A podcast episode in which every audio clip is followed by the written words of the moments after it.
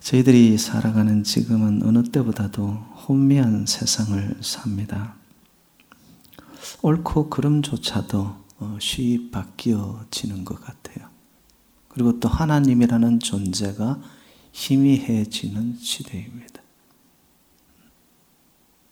너무나들 이 땅을 중심으로 살아가는 시대. 하늘을 바라보고 살아야 되는 것이 인간 본연의 모습인데 너무 땅만 콕 머리를 박혀 땅에만 치중하며 살아가니 찾아오는 것은 혼란밖에 없지 않나 그런 생각을 하게 됩니다. 이런 호미러스러운 세상 속에서 그리스도인들은 어떻게 살아야 하냐라는 것입니다. 어, 2년여 넘는 팬데믹이라는 이 터널을 저희들이 지나갑니다. 보이지 않는 바이러스 때문에 벌벌 떨고 있는 저 자신도 봤고요. 그리고 이 땅도 염려와 걱정과 불안과 두려움에 붙잡혀 살아가는 그러한 시간들을 지내왔죠. 이렇게 살아라고 하나님이 우리에게 이러한 기간, 어두운 힘든 터널을 허락하셨을까? 저는 하나님이 아직도 시퍼렇게 살아 계심을 믿습니다. 보이지 않는 바이러스의 주눅들어서 살 것이 아니라 제가 가졌던 생각이 이겁니다. 오히려 바이러스조차도 다스리고 그 바이러스도 퇴치하실 수 있는 하나님을 기쁘시게 하는 삶을 살면 하나님이 알아서 하실 거 아닌가. 그래서 여러분 소극적 자세보다는 적극적인 자세로서 오늘 본문 10절 말씀이 이르듯이 주를 기쁘시게 할 것이 무엇인가 시험하여 보라. 내가 지금까지 살아온 것이 주님을 기쁘게 한 삶이었나? 앞으로 나의 나아가야 할 길이 하나님을 기쁘게 하는 삶을 살 것인가? 저와 여러분의 삶이 하나님을 기쁘시게 하는 삶이 되기만 한다면 하나님은 저와 여러분들을 반드시 지켜 주실 줄로 믿습니다. 하나님의 살아계심을 찬양하고 노래하는 저와 여러분들. 왜 혼란스러워하고 왜 혼미스러워 할까요?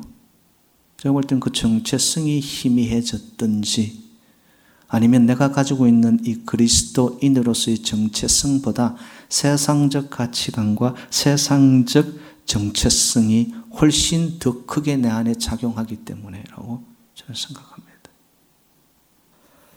저와 여러분 예수 그리스도 안에서 택함 받고 성령으로 인치심을 받았음을 믿으시나요? 그거에 대한 확신이 있고 그거에 대한 정체성이 분명하다면은 어찌 보면은 어두운 이 세상 속에서 우리는 삶을 보여줘야 되는 거예요, 여러분. 그럼 그리스도인의 정체성은 뭘까? 첫 번째는 8절 말씀에 나옵니다. 빛의 자녀들처럼 향하라. 우리 정체성은 뭐냐? 아, 나는 빛의 자녀라는 빛은 생명력을 가지고 있죠. 또 빛은 살균 작용을 하죠. 빛은 우리에게 꼭 필요한 존재이고 빛이 없으면 인간은 식물은 동물은 이 땅은 그 누구도 살 수 없습니다. 그래서 주님은 우리에게 말씀합니다. 나는 세상의 빛이라. 예수 그리스도가 빛임을 믿으세요? 여러분 인생의 빛임을 믿으시냐고요? 달리 표현하면 예수 없이는 우리는 못 사는 존재가 되었다라는 말입니다, 여러분. 저와 여러분은 빛의 자녀인 예수님의 분명한 그 빛의 생명력이 저와 여러분 안에 들어와 있는 하나님의 자녀인 줄로 믿습니다. 그게 우리의 정체성이에요, 여러분. 네. 빛의 특징은 또 뭐죠? 어둠을 몰아내는 거죠. 어둠이 짙은 방 안에도 조그만 촛불 하나 켜보세요, 여러분. 그 어둠은 스물스물 다 물러갑니다. 빛이신 예수 그리스도의 생명이 그 빛이 내 영혼 안에 비추고 있고 내 중심에 살아 있다면 내 안에 있는 어둠의 저주의 재앙의 그 모든 세력들은 스물스물 꼬리를 내리고 떠나가야 된다는 거예요. 그런 자들이 빛의 자녀라는 거예요. 8절은 이릅니다. 너희가 전에는 어둠이더니 이제는 주 안에서 빛이라 빛의 자녀들처럼 행하라. 여기서 대비를 시킵니다. 전에는 어둠이었다는 거예요. 이 말은 무슨 말이냐? 예수를 믿기 전에는, 예수를 알기 전에는, 예수 생명을 맛보기 전에는 어둠처럼 살았어. 그러나 예수를 믿고 구주로 영접하여 하나님의 자녀로서 살아가게 된 지금은, 이제는 너희는 주 안에서 빛의 자녀라는 거예요. 네. 여러분, 자녀의 특징은 뭐예요? 닮아가는 거예요. 빛이신 예수가 내 안에 빛으로 오셨으면 나도 빛으로 살아가는 거예요. 네. 그 빛된 자녀의 삶의 행실 속에서 오늘 본문에서는 세 가지를 말씀을 하고 있습니다. 첫 번째는 착함이라고 이야기를 하죠. 구절 말씀에 빛의 열매는 모든 착함과 의로움과 진실함에 있느니라. 여러분, 내가 빛의 자녀인지 아닌지 딱 이 세 가지 기준을 놓고 보면은 확실하게 나온다 이거예요. 착함, 굿니스라고 표현을 하죠. 이건 다른 사람들에 대해서 관대한 마음을 갖는 자세입니다. 사람들을 보면요, 어, 자기 자신에게는 지나칠 정도로 관대해. 모든 게 다 허용이 돼. 근데 남들에게는 아주 칼같이 모든 잣들을 갖다 대요. 여러분, 그건 착함도 관대도 전혀 아닙니다. 빛이 있느냐? 빛의 자녀이냐? 우리 속에는 그러한 착함과 관대함으로 남에게 관계가 나타나야 돼요, 여러분. 여러분, 착함과 관대함은요, 예수 그리스도께서 그렇게 하셨더라고요.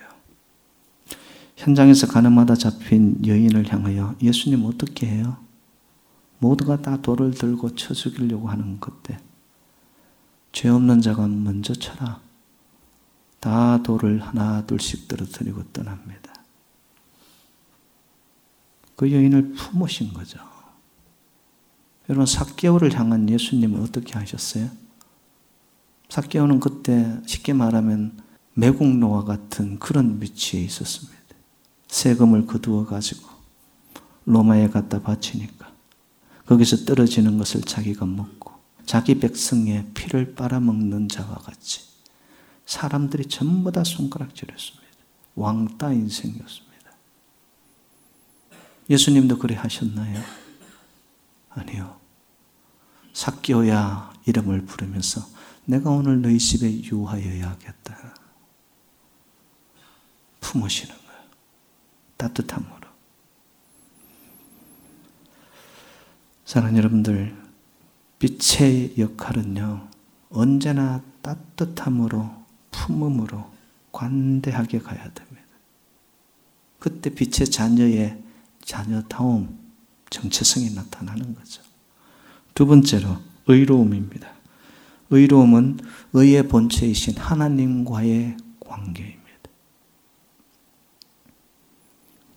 하나님은 완전하신 의심을 믿으시죠. 아멘. 하나님은 틀림이 없으신 분입니다. 그 하나님과의 관계 속에서 내가 하나님의 자녀라면 자녀다움의 의가 나타나야 돼요. 뭐라고 할까요? 기독교인의 일치성이라고 할까요? 앞과 뒤가 겉과 속이 말과 행동이 왜 의신 그 하나님의 자녀로 내가 살아가는데 교회 안의 생활과 밖의 모습이 다르다면 일치성이 없는 거예요, 여러분. 네. 근데 빛의 자녀는 의가 나타나야 되는.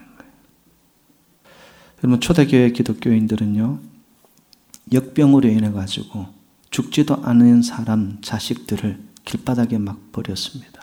근데 초대교회 성도들은 밤만 되면 허름한 옷을 입고 길거리에 버려져 있는 죽어가는 역병든 자들을 챙깁니다.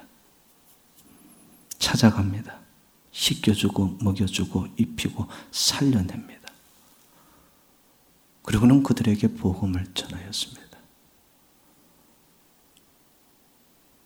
그래서 여러분 초대교회 성도들에게 붙여진 이름이 크리스찬이었습니다. 그리스도와 같은 자들이었다는 어디 갖다 놓더라도 삶이 밤과 낮이 달라지지 않았다라는 거예요. 그 아무도 손대기 싫어하는 죽어가는 역병든 자들을 그들은 일부러 찾아가는 거예요. 왜? 이게 하나님의 의였기 때문에. 그리고 복음을 전하고 그들을 예수 믿는 자로. 아, 정말 우리에게는 이 의가 여러분 하나님과의 관계 속에 있는지 한번 보시기를 바랍니다. 어느 곳에 내가 있더라도 하늘나라 대표 선수 다음으로 내가 살아가는가? 음. 세 번째 빛의 자녀들의 모습은 진실함입니다. truth죠. 이거는 자신과의 관계예요. 여러분 거짓말하고 이거는 하나님 알고 내 자신만 알아요. 내가 진실한지 거짓된지는 자신하고 하나님은 알아요. 한마디 말을 해도 그거를 진실되게 전하는 자, 자신에게 진실한 사람이에요. 빛의 자녀는 그렇게 살아야 된다라는 것이죠. 실제로 기독교 역사를 살펴보면요. 한때 영국의 한 마을에서는요. 가게에서 새롭게 일할 직원을 뽑기 위해 면접을 볼 때 이력서에 어느 어느 교회 집사라고 하면 그냥 뽑혔다는 거예요. 왜? 이 교회 집사 정도라면은 거짓말 할 사람 아니다.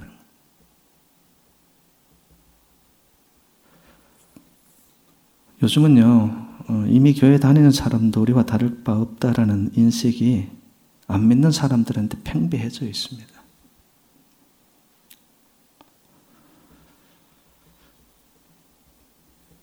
뭐, 어느 교회 권사는 뭐, 개 모임의 개주가 되어가지고 교회를 발칵 뒤집어 놓기도 하고요.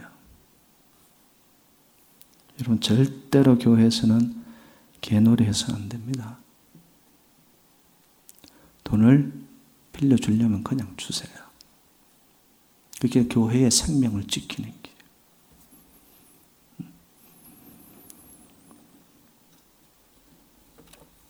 어느 교회 집사는 회사 돈을 횡령하고요. 또 교회 개정 저정부 한 수 집사가 헌금을 횡령해가지고 이런 일들이 여러분 비일비재하게 들리는 거예요. 제가 세 가지를 말씀드렸습니다. 첫 번째 착함은 이거는 다름이 아니라 기독교인의 차별성입니다. 두 번째 의로움은 기독교인의 일치성을 말합니다. 세 번째, 진실함은 기독교인의 진실성을 말합니다.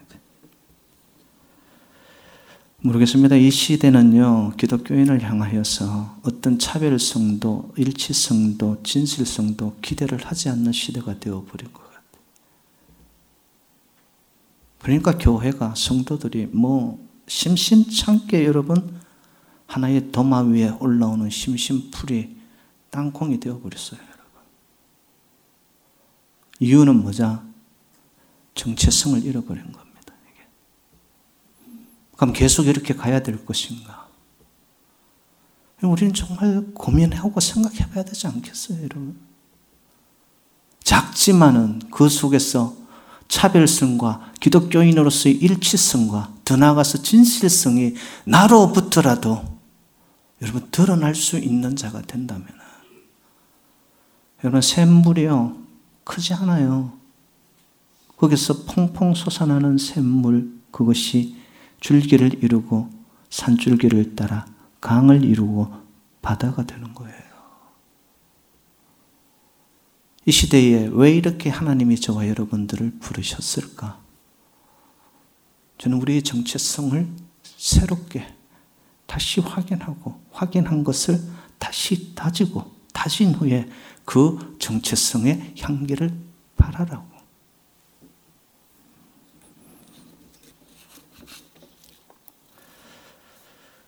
그리스도인의 정체성 첫 번째가 빛의 자녀들처럼 행하라. 두 번째는 오늘 본문 말씀에 의거한다면 10절입니다. 하나님을 기쁘시게 하는 자입니다.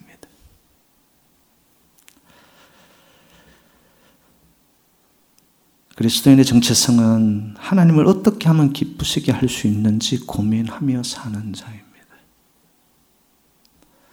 모르겠어요. 그리스도인들에게, 현대 그리스도인들에게 왜 예수 믿으세요? 예수 믿으니까 행복하고요. 예수 믿으니까 기쁘고요. 소망이 있어서 믿습니다. 그 답이 정답인데 모두가 다 보면 자기 중심이에요. 내가 기쁘니까 믿고, 내가 행복해지니까 믿고. 근데 정말 예수를 믿는 본질은 뭐죠? 우리가 하나님을 기쁘게 하는 길이 되어야 되는 거예요. 하나님을 기쁘시게 할 수 있는 게 뭘까? 그걸 위해서 우리는 예수를 믿는 거예요. 나를 기쁘게 하기 위해서 하나님을 이용하고 기도 속에도 내 것을 이루기 위해서 하나님이 들어주셔야 되는 하나의 종처럼 우리는 기도를 하고 여러분 이러면 이 주체가 바뀌어져 버린 거잖아요.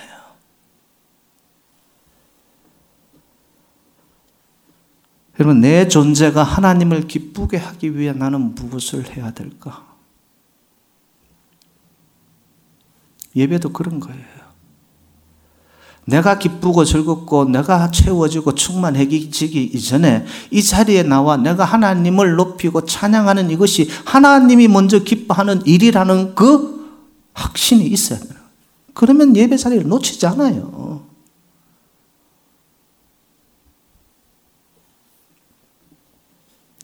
마치 이런 겁니다. 여러분, 돈을 버는 이유도 하나님의 기쁨이 되기 위해 돈을 벌어야 돼요. 먹고 사는 문제 하나님의 기쁨이 되려고 내가 먹는 거예요, 이게. 하나님의 기쁨이 되기 위해 먹으려면 어떻게 할까요? 하나님이 기뻐하지 않는 건 안 먹여야 되겠죠. 잠을 자는 것도 하나님의 기쁨이 되려고 잠을 청하는 거예요. 지난주 했죠. 주님이 사랑하는 자에게 뭘 주신다? 네, 그런 건 어떻게 또 기억을 잘 하시는지. 잠을 주시는데 하나님이 사랑하는 자에게. 우리가 잠을 자는 것도 내 건강을 위한 것도 있지만, 아, 이렇게 해서 건강을 통해 내가 하나님의 기쁨이 되는 길이구나. 삶의 전부가 하나님의 기쁨이 되기 위한 삶의 모든 흔적들. 이 사람이 그리스도인으로서의 정체성이 있다라는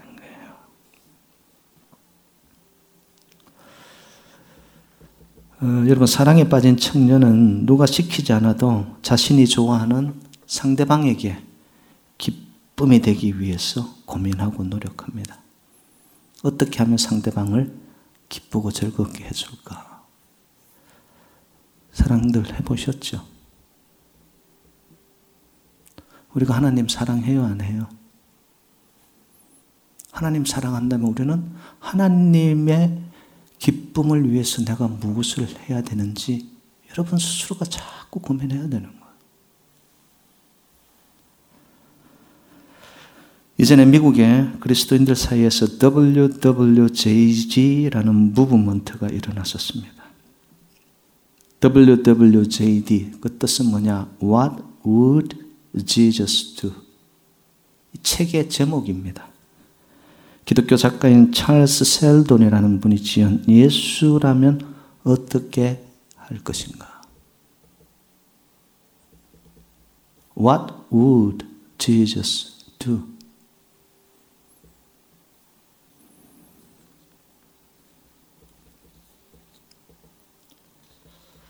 어떤 상황 앞에서든 예수님이라면 어떻게 했을까? 하나님이 기뻐하는 일일까 아닐까? 신중하고 진중하게 자기 스스로에게 물어보는 거예요, 이게. 그러면요, 분명히, 분명히 우리의 걸음들은 하나님이 기뻐하는 걸음으로 가게 됩니다. 그런데 이 정체성을 생활 속에서는 생각을 안 하는 거예요. 하나님의 기쁜 것보다는 내가 즐거워야 되고, 내가 기뻐야 되고, 내 입맛에 맞아야 되고, 내 감정이 즐거워야 되고.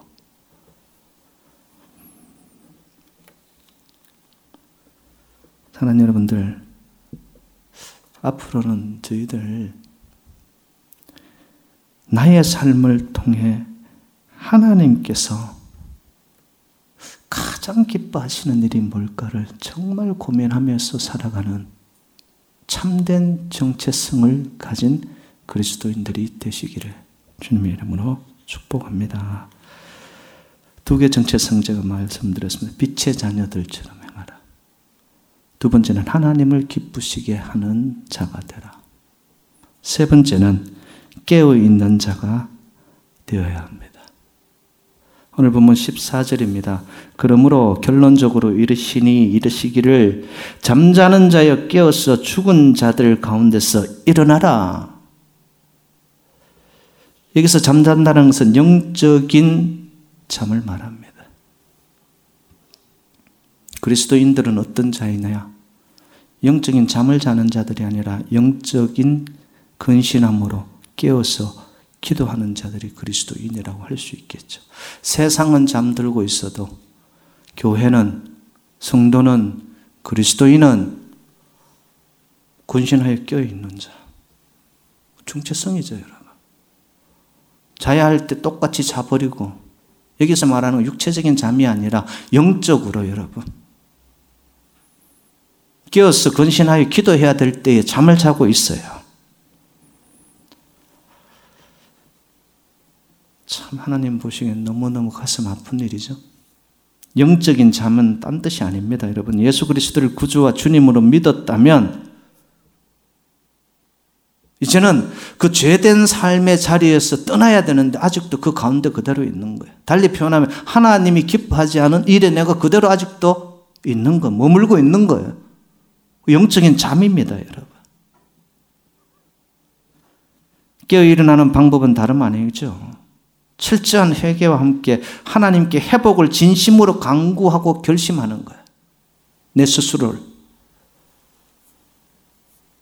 그러려면 빛의 자녀들처럼 행하고 하나님이 기뻐하는 일을 하고 근신하여 깨어 기도하는 영적인 잠에서 깨어 있는 자가 되려면 어떻게 해야 되느냐?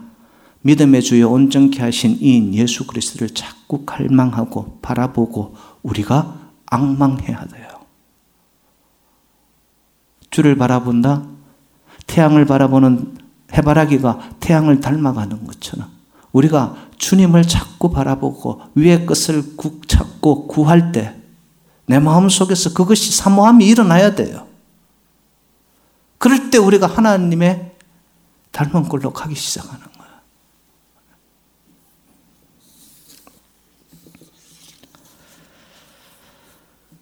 여러분 일벌과 여왕벌의 차이를 아시는지 모르겠습니다. 로얄 제리를 먹느냐 아니냐에 따라서 일벌이 되고 여왕벌이 됩니다. 그 로얄 제리 안에 있는 royalactin이라는 이 단백질인데요. 이것을 먹는 벌은 여왕벌이 돼. 일벌도 royalactin 단백질을 섭취하면 여왕벌이 된답니다. 저와 여러분의 정체성은 하나님의 로얄 패밀리로 하나님의 자녀가 이미 된 줄로 믿습니다. 우리의 정체성이에요. 택하신 족속으로 왕 같은 제사장으로 하나님의 소유된 백성으로 거룩한 나라로 우리를 정체성을 이미 허락하고 우리에게 주셨잖아요. 이 땅만 바라보고 모이만 좋아 먹는 병아리 신세가 아닌 독수리처럼 날개를 펴서 창공을 날아오르는 독수리로 우리를 정체성을 심어 주셨단 말이에요. 근데 우리는 자꾸 이 땅의 그 삶의 현장 속에 문제만 바라보니까 날개가 그냥 쭉 쳐져가지고 끊임없이 떨어지는 거예요.